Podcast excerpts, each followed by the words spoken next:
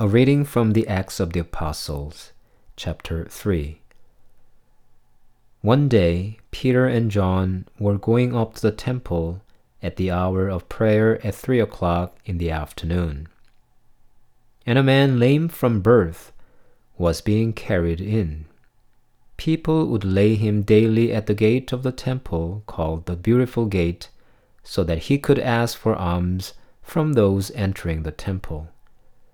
When he saw Peter and John about to go into the temple, he asked them for alms.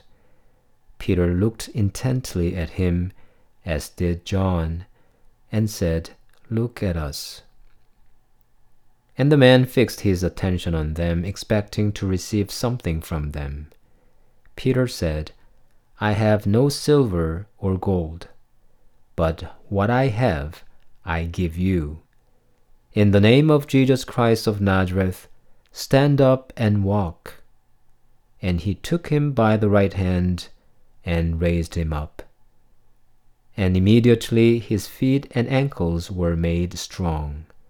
Jumping up, the man stood and began to walk, and he entered the temple with them, walking and leaping and praising God. All the people saw him walking and praising God and they recognized him as the man who used to sit and ask for alms at the beautiful gate of the temple. And they were filled with wonder and amazement at what had happened to him.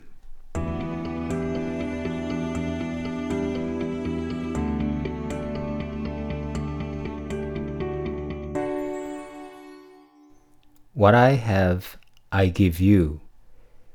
This is what St. Peter had said to the man born lame before he healed him.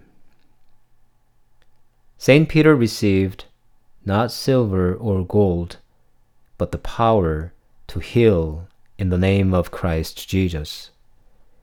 And he shared this gift freely.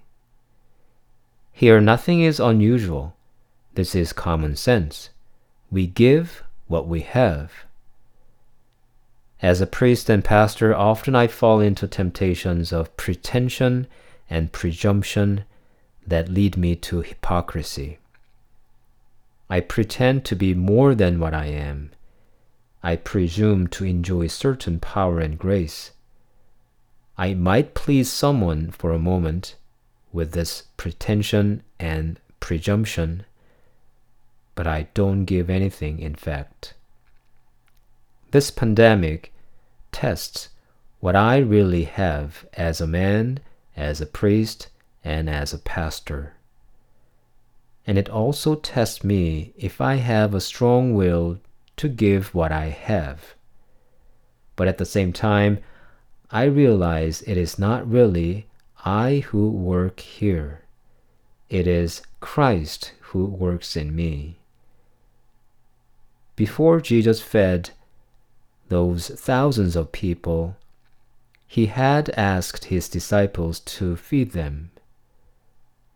When they were dismayed of their inability, Jesus asked for anything they had.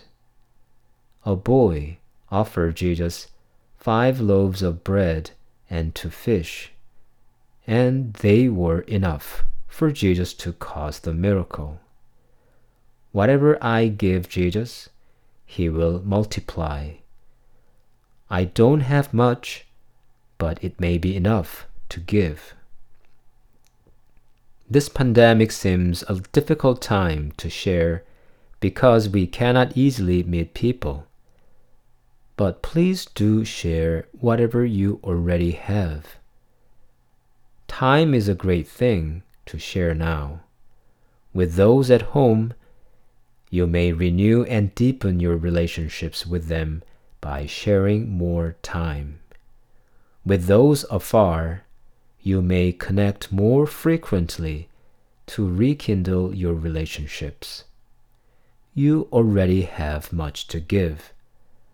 Let us give something to Jesus and let Jesus work in our life now.